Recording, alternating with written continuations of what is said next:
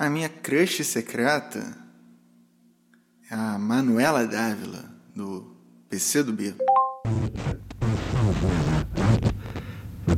Só tem que comer salada. Pouco droga, pouco salada. Pouco droga, pouco salada. Uma privatizatie. Iedereen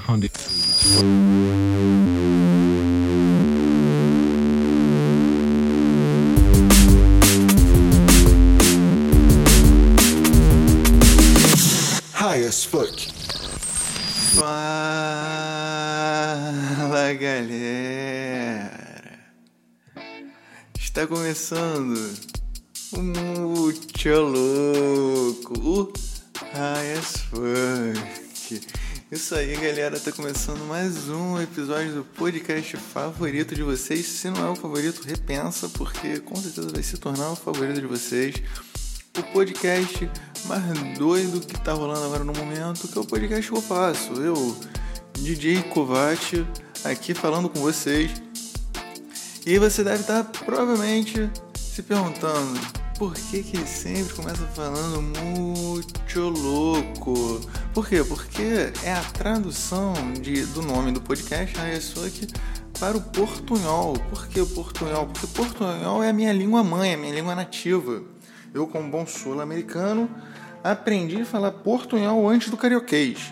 Mentira, na verdade eu aprendi os dois ao mesmo tempo. Por quê? Porque eu tenho duas famílias. Uma família que é brasileira e uma família que é uruguaia. Isso significa o quê?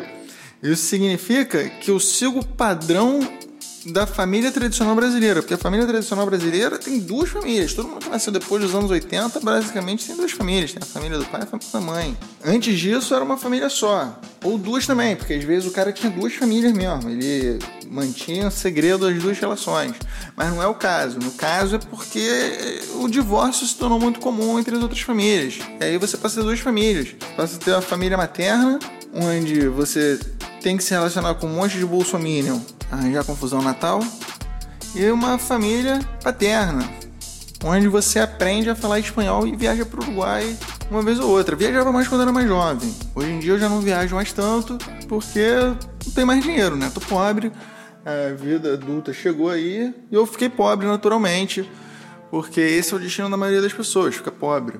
Mas o que acontece? Nessa de ficar indo a cada 15 dias para casa do seu pai, eu tive meu primeiro crush, minha primeira, primeira namoradinha. Primeira namoradinha quando eu tinha lá meus 10 anos de idade, primeiro beijinho na boca, mas não deu certo. Não deu certo. Por quê? Porque para um relacionamento ir para frente é importante se posicionar politicamente. E uma criança não tem noção de política para poder se posicionar e manter a relação. A relação só vai para frente quando o posicionamento político é extremamente diferente, mas tem princípios éticos iguais.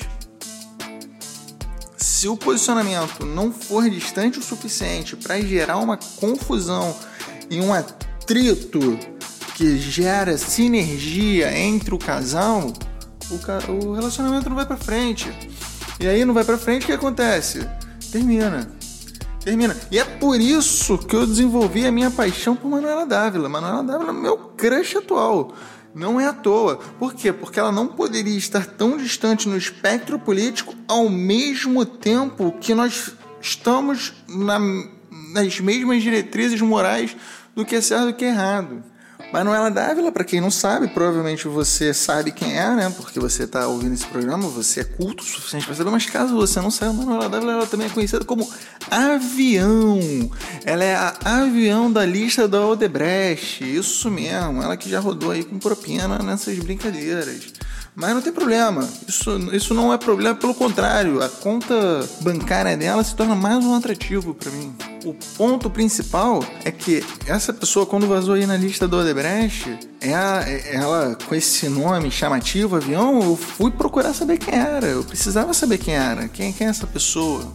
Manuela Dávila por que, ela é um avião. E ela de fato é um avião, mulher bonita, ela. Então, eu na época que tava numa fase muito conturbada, lá para 2014, ela tava numa fase muito conturbada é, politicamente, eu tava envolvido com grupos de, Tea Party, da galera ultraliberal, anarcocapitalistas.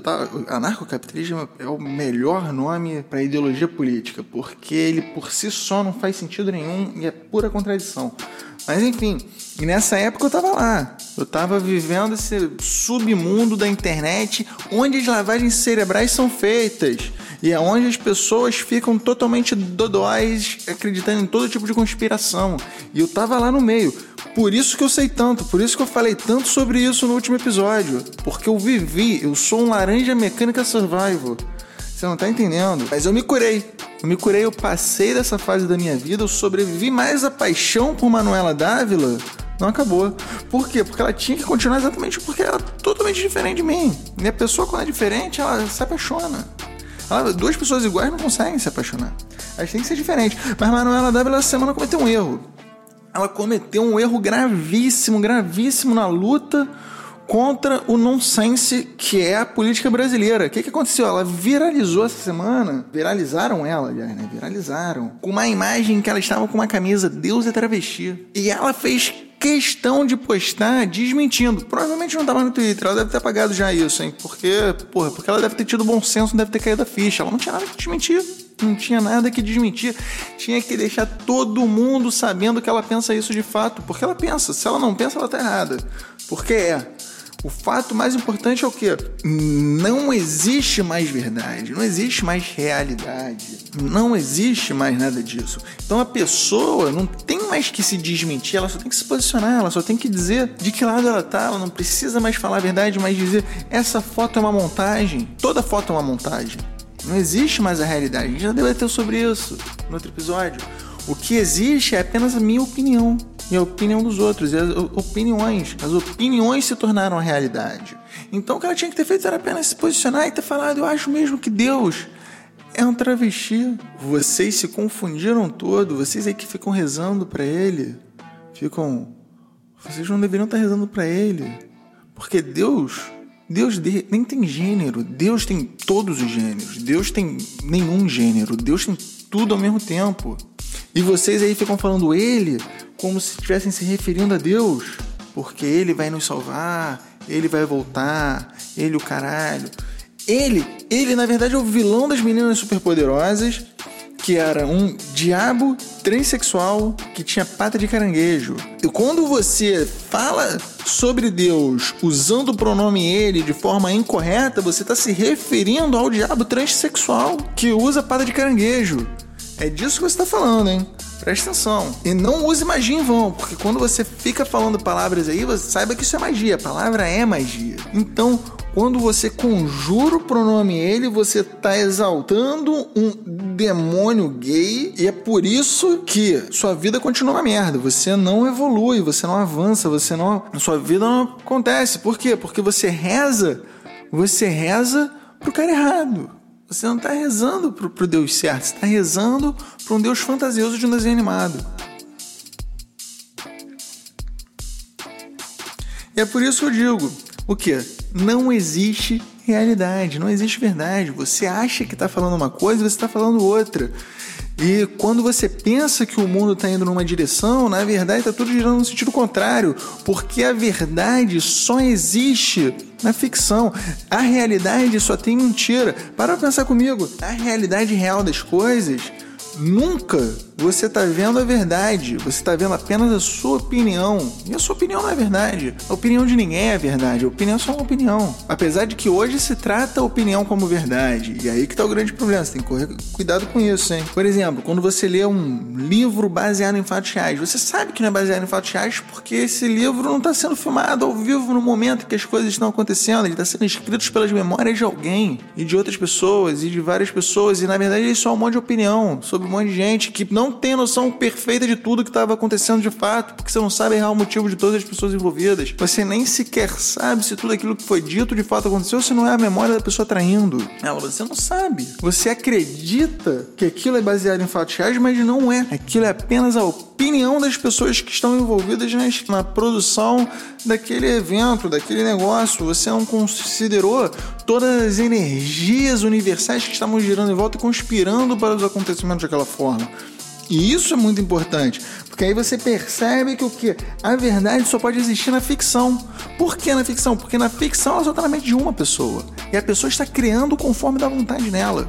Ela não precisa se ater e se prender à, realidade. E isso dá liberdade para que ela possa ser verdadeira. E aí, quando ela é verdadeira, ela pode fazer o quê? Ela pode conjurar magias, porque só na verdade que se conjura magia, você tá falando, caralho, magia, que viagem é essa? Preste atenção, por que, que todo livro religioso é de ficção?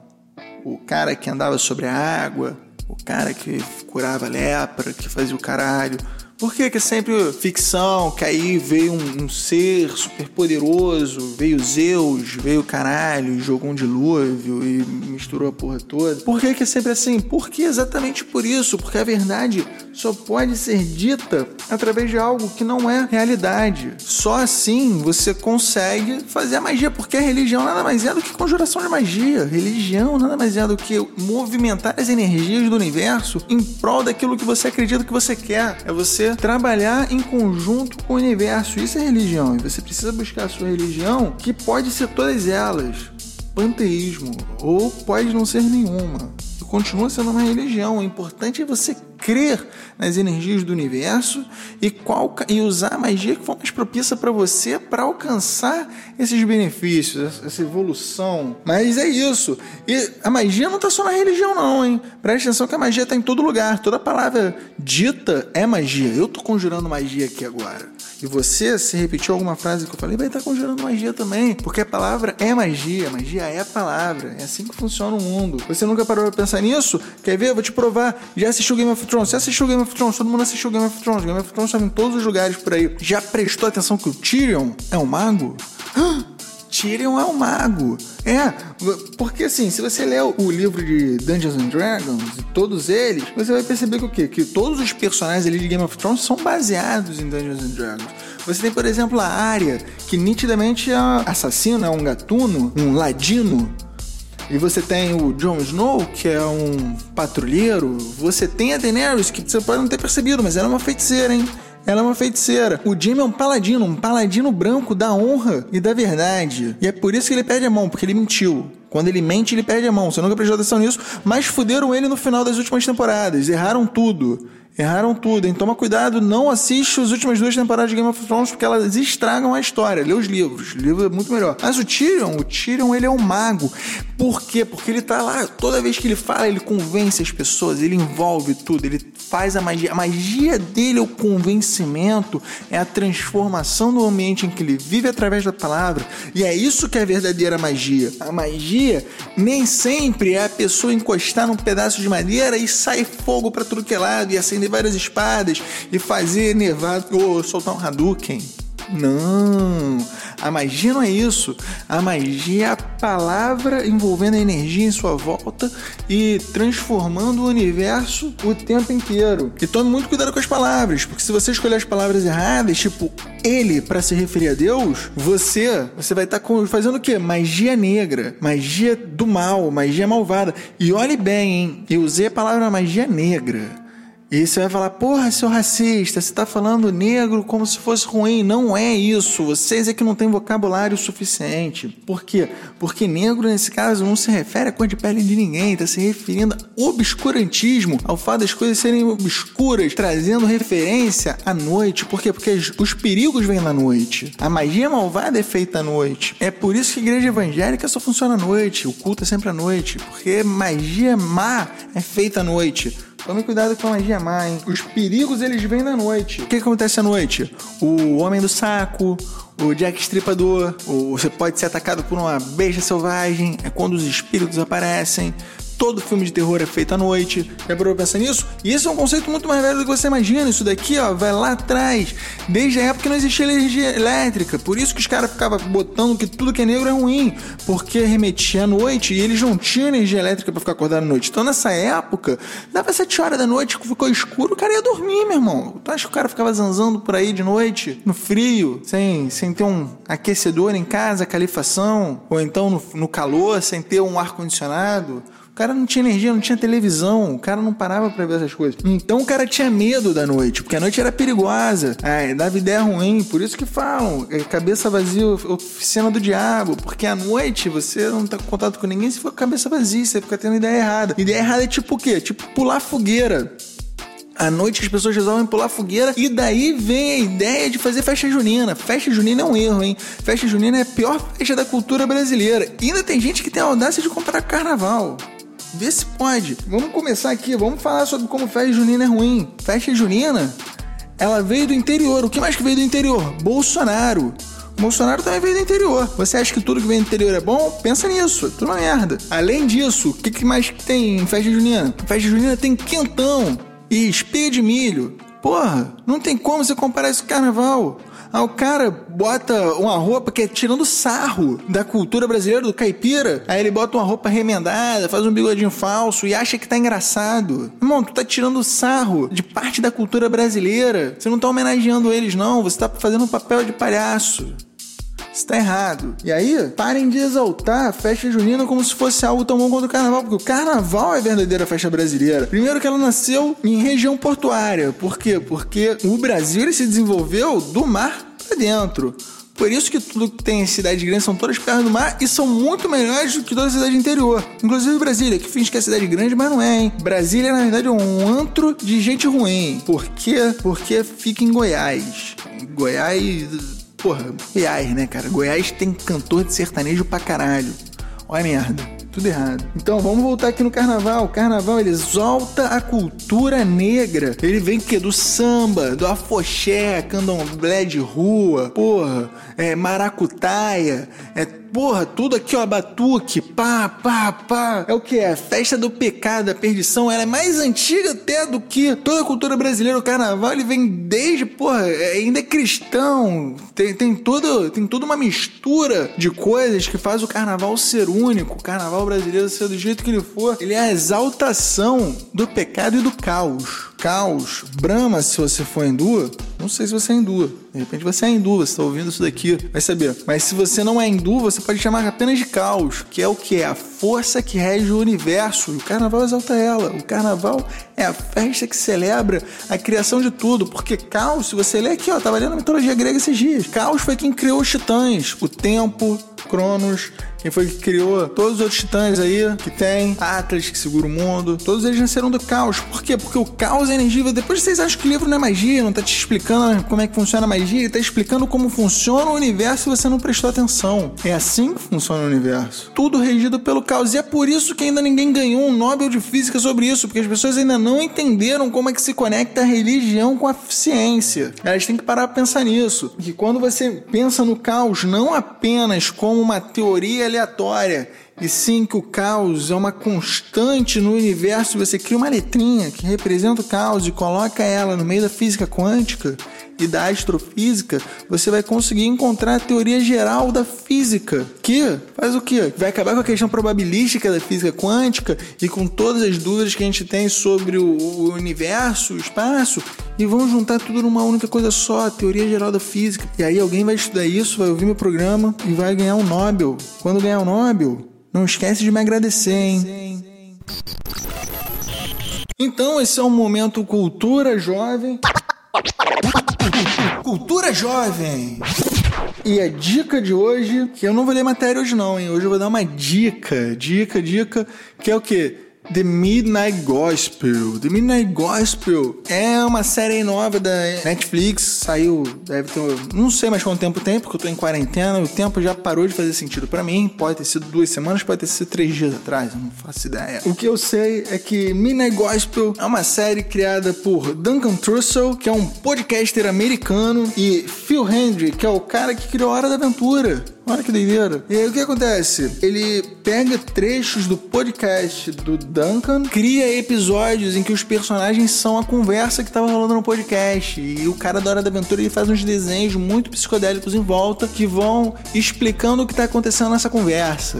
E vai fundo, hein? Vai fundo. É num nível muito mais profundo do que você tá ouvindo aqui. Se você acha que eu tô profundo, você tinha que ver essa série daí. Só que é uma conversa eles chamam várias pessoas muito, muito, muito especialistas em tudo. Você vai ouvir sobre magia, meditação, sobre o caos, sobre a teoria de tudo. E é lá que as coisas dão certo. Então, são muitos estímulos visuais, muita coisa viajante assim. Só que não se engane, tem historinha, hein? O personagem ele vai evoluindo. Quanto mais ele amadurece, mais ele evolui no seu conhecimento espiritual, na sua evolução como pessoa. Você vai percebendo que o caos dos episódios vai diminuindo do jeito que é a nossa vida. Quanto mais a gente aprende, menos caótica ela fica, mais controle você tem. Você precisa aprender sobre tudo isso, você precisa evoluir. E aí você chega num momento que, num episódio em que você tem um dia da marmota, meu irmão. Como assim um dia da marmota? Tá ligado aquele filme Feitiço do Tempo? Eles passam o episódio inteiro como indo e voltando dentro da, da mesma.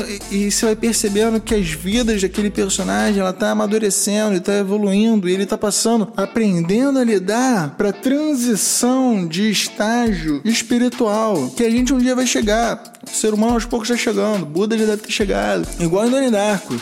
Você já parou pra pensar que Donnie Darko e Feitiço do Tempo são o mesmo filme?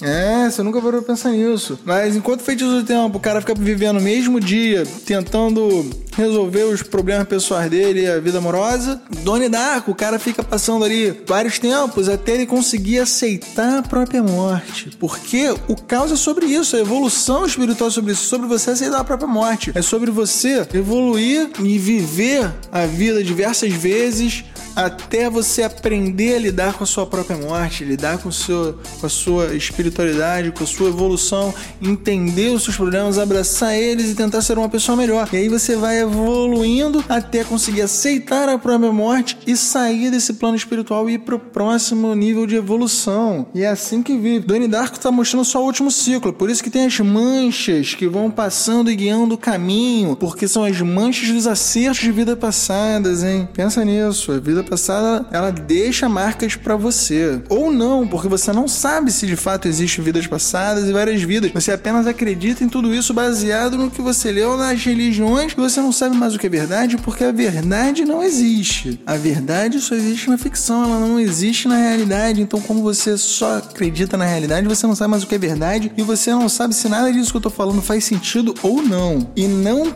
tenta vir pedir para eu te explicar ou tenta, é melhor, faz isso. Eu vou fazer o quê? Eu vou criar um Telegram onde você pode mandar mensagens. Ou então me procura no Instagram, no WhatsApp, no Facebook, qualquer lugar por aí. Você pode procurar Covate, pá, você joga meu nome, você acha, não tem muita opção não, tem muita gente com esse nome não.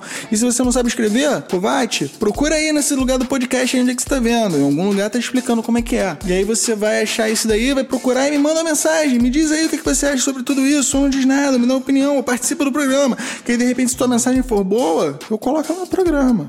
Eu posso pensar sobre isso, mas eu não vou te explicar nada, hein? Não vou te explicar nada porque eu não tô aqui para explicar, eu tô aqui para confundir a sua mente.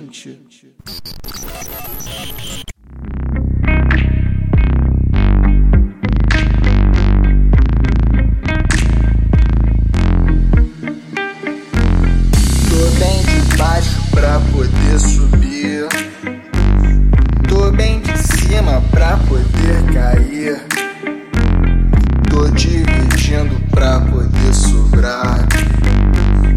Desperdiçando pra poder voltar. Devagarinho pra poder caber. Bem de leve pra não perdoar. Tô estudando pra saber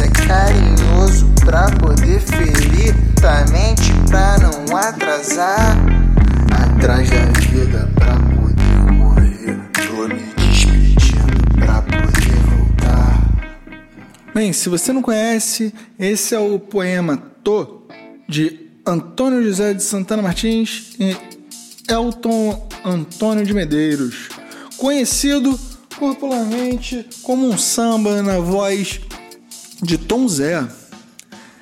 E se você não gostou da minha versão, Tô nem aí também, porque eu não faço esse programa pra você. Isso daqui eu tenho que deixar muito claro o tempo inteiro. Eu faço esse programa pra minha sanidade mental. Porque o que? Eu tô fazendo esse programa hoje porque, porque me deu vontade. Porque eu ia deixar pra fazer só na quinta-feira que vem, fazer um episódio por semana só. Só que o que aconteceu? Eu não, mal consegui dormir essa noite. Porque eu estava ansioso com as ideias que eu tava tendo do que falar. E eu fiz esse programa exatamente para isso, para transbordar as minhas ideias, transbordar o que se passa na minha mente para as pessoas à minha volta. E se você achou ruim, tô nem aí, porque eu achei ruim. E isso para mim é o suficiente.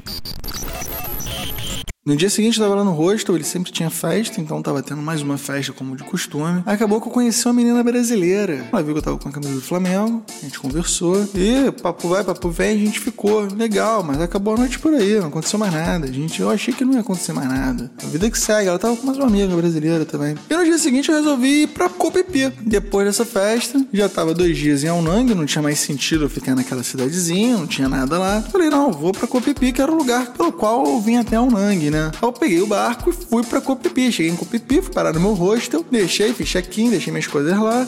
Aí eu ouvindo um barulho de festa rolando em frente ao meu hostel, uma pool party no hostel em frente. Porra, entrada liberada, era só chegar, entrar na piscina e festa, bagunça, bunda lelê, álcool, droga. Porra, galera tomando bala, pulando na piscina, beer pong, todo mundo muito louco, dedo no cu e gritaria. E quem é que tava lá? Ela mesma, a mesma menina da noite anterior. Ela tava na festa, ela estava ficando neste hostel, em frente ao meu. Encontrei com ela lá. Deu outro, né? A gente ficou de novo. Marcou, ficou lá até o final da festa. Quando acabou a festa, ainda era começo da noite. A gente foi o quê? Jantar. A gente combinou. Foi cada um pro seu rosto, se arrumou, se encontrou de novo, parou pra comer um negócio. Já ficamos por lá, copipi, cheio de festa o tempo inteiro, hein? De noite, como? Começam os caras a fazer malabarismo com fogo na praia, de repente você tá pulando corda com fogo, aí fazem a dança da cordinha com fogo, tipo El Chan, só que muito mais perigoso. Pausa pra história dentro da história, hein? Nesse dia, ela e a amiga chegaram com um alemão que elas tinham conhecido lá no rosto dela pra gente jantar. A gente foi jantar junto, conversando. Aí o alemão tava com um machucadão enorme na cabeça, assim, com um curativo super grande.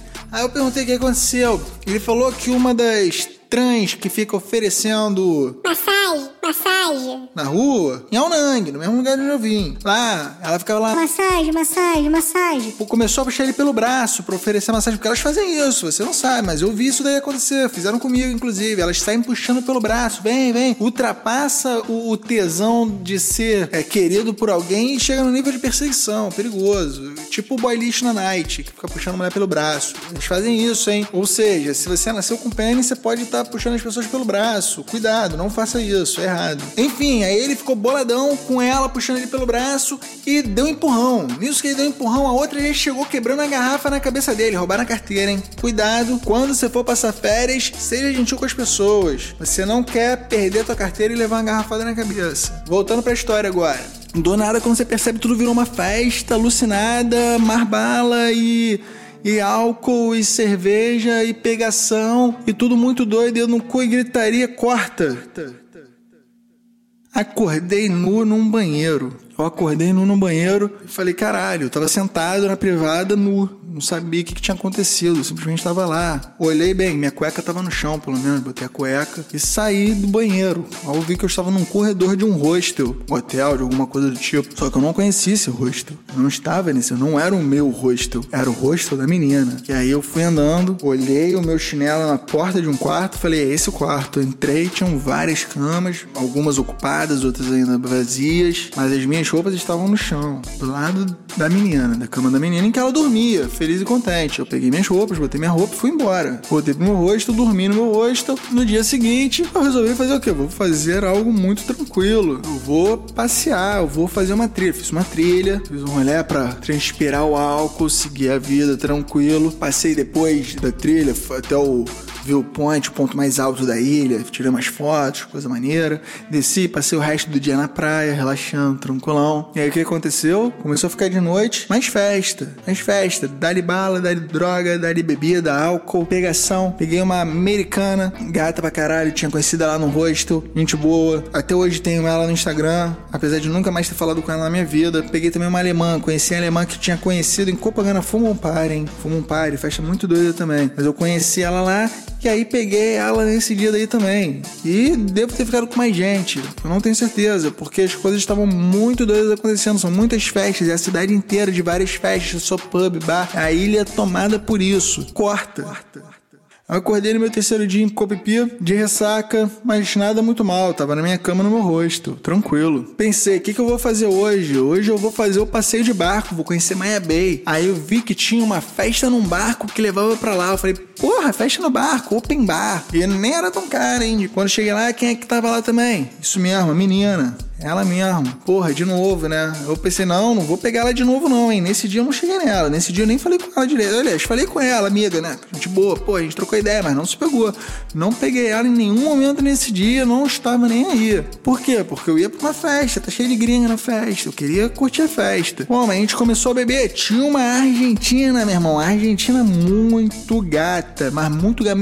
Ela é a segunda mulher mais gata que eu já vi na minha vida pessoalmente. Só fica atrás de Carol Cabrino esposa do zagueiro Marquinhos do Paris Saint-Germain. Conheci ela na Copa do Mundo em 2018 na Rússia, mas não vou entrar muito bem nesse detalhe não. O ponto é, a Argentina era muito gata. O que, que eu fiz? Eu usei o meu dom do portunhol. O portunhol veio para me valorizar nesse momento. Eu peguei e comecei a falar no portunhol com ela, pero que se peroquenou, pá, lancei a garra, peguei a Argentina. Peguei a Argentina, felizão, porra, ganhei meu dia, vou me dar bem, vou me dar bem nada. Quando parei de beijar a Argentina, só veio um copo de cerveja na minha cara. Vá! Seu filho da puta! Seu escroto! Tomar no cu!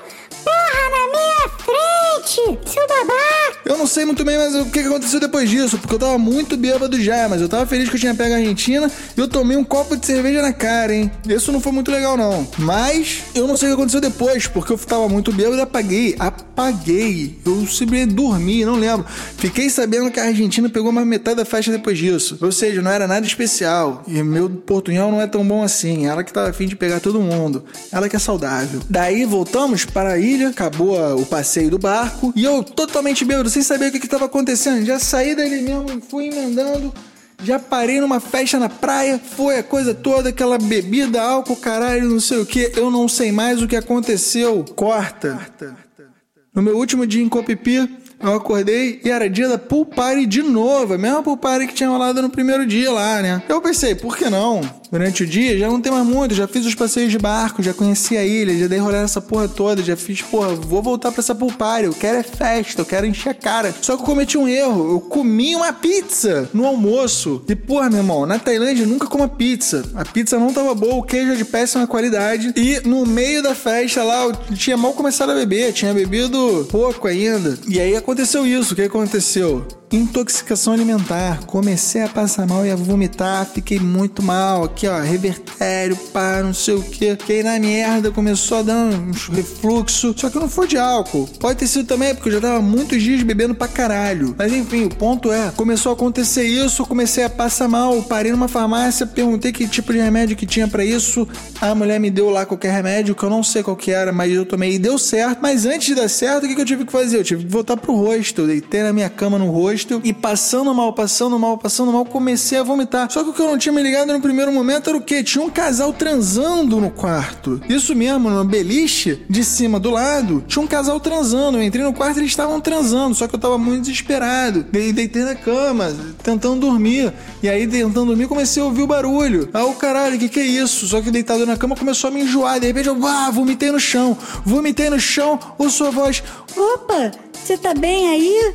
Porra, o casal tava transando e não parou de transar enquanto eu vomitava no chão. Eu continuei vomitando, hein? Não parei de vomitar no chão em nenhum momento. Pá, pá, pá. vomitando, e deita, tenta dormir mais um pouco, volta a vomitar. Enquanto isso, aquele quarto sujo, fedido, fedendo a vômito, e o casal transando, não parou. Enquanto eu vomitava, o quarto tudo sujo. Aí teve uma hora que eu não aguentei mais. Começou a chegar gente, eu levantei e falei, calma aí que eu vou pedir pra alguém limpar essa parada aqui. Fui pedir pra alguém limpar, vomitei de novo. Pediram pra limpar, eu tomei mais um remédio, o remédio começou a fazer efeito, dormi. Conclusão. Se for pra Copipi, não fique no resort. Fica na cidade onde as coisas acontecem. É muito mais divertido. Valeu, gente! Esse foi o High as Fuck de hoje. Fica sintonizado, preste atenção aí no próximo episódio, compartilha com seus amigos e vamos crescer essa nossa comunidade. Ou então não, porque também não faz diferença para mim. E não se esqueça, hein? Todo Deus é travesti e toda travesti é uma deusa. Boa noite. Deve privatizzarsi. Aria con di-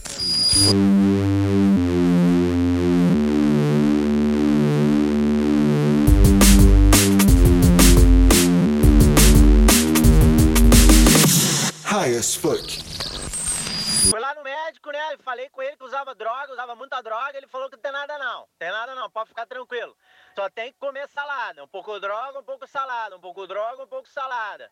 Só, só droga, aí vai mal. Mas aí se tu comer salada e fizer um exercício, dá nada não.